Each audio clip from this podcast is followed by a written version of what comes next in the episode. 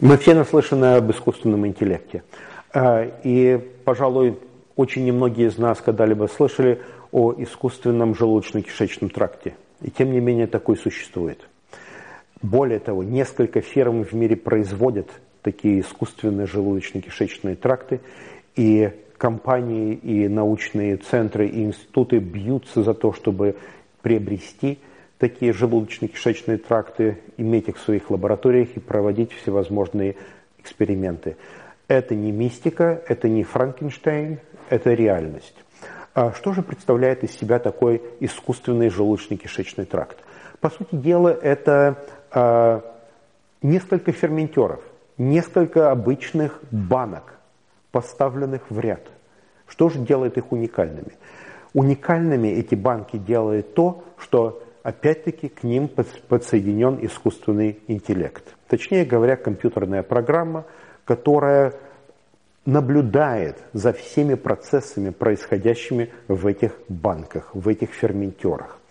Э, симулируются различные отделы желудочно-кишечного тракта. Один ферментер посвящен желудку, второй ферментер посвящен тонкому кишечнику, и три ферментера посвящены э, трем отделам э, толстого кишечника. Э, все происходит как в настоящей жизни.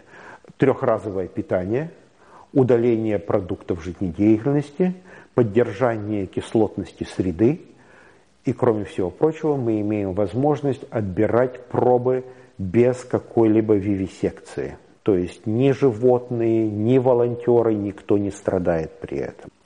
Искусственный желудочно-кишечный тракт заселяется микроорганизмами, полученными от донора. Что же это за микроорганизмы? Это именно те бактерии, которые живут в толстом кишечнике. Это не просто свободные от каких-либо обязательств микроорганизмы. Сегодня мы считаем, что это еще один орган нашего тела. Эти микроорганизмы участвуют э, в физиологических, биохимических, а также в процессах регуляции наших органов и нашего поведения.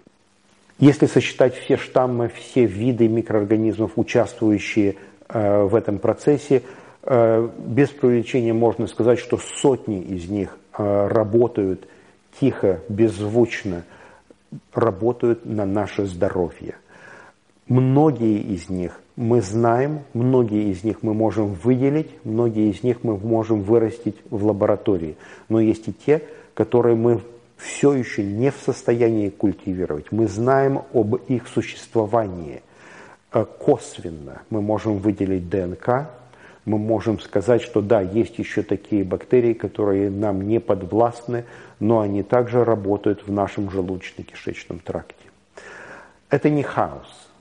Как и в любом органе, там существует строгая структура и строгая взаимосвязь.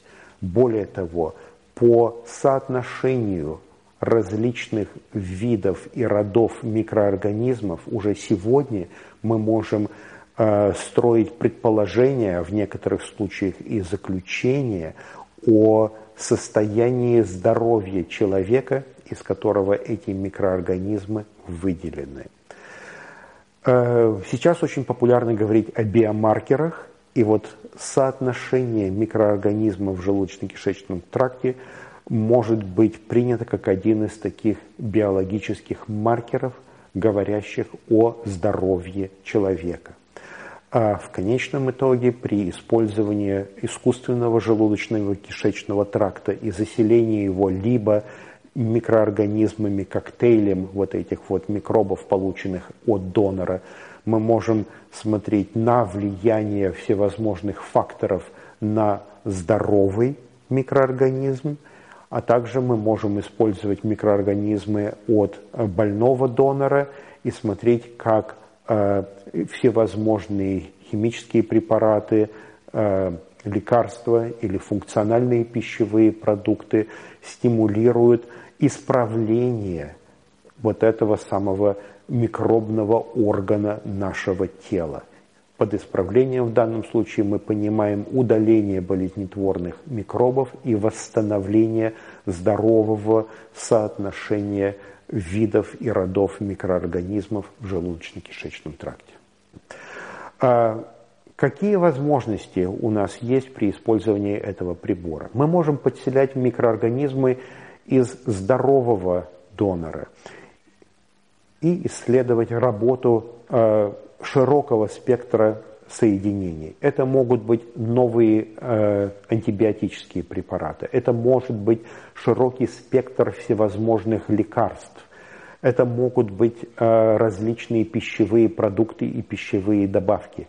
Ведь мы до сих пор не знаем, как многие из этих соединений влияют на здоровье нашего желудочного э, органа, если хотите. Это э, коммуна микроорганизмов, которые живут в желудочно-кишечном тракте, точнее в э, толстом кишечнике. Мы можем взять эти бактерии из больного человека. Кто-нибудь, например, донор э, с диабетом или человек с склонностью к ожирению. И уже известно, что микроорганизмы, населяющие желудочно-кишечный тракт такого человека, будут отличаться от организмов, микроорганизмов человека здорового. В данном случае мы можем исследовать работу всевозможных медицинских препаратов и смотреть, как они влияют, как они меняют коммуну микроорганизмов и помогают человеку перейти от стадии болезни к стадии здоровья. Таким образом, от искусственного интеллекта к искусственному желудочно-кишечного тракта, к пониманию того, как разрабатывать новые препараты и новые функциональные продукты питания, э, нацеленные на оздоровление популяции.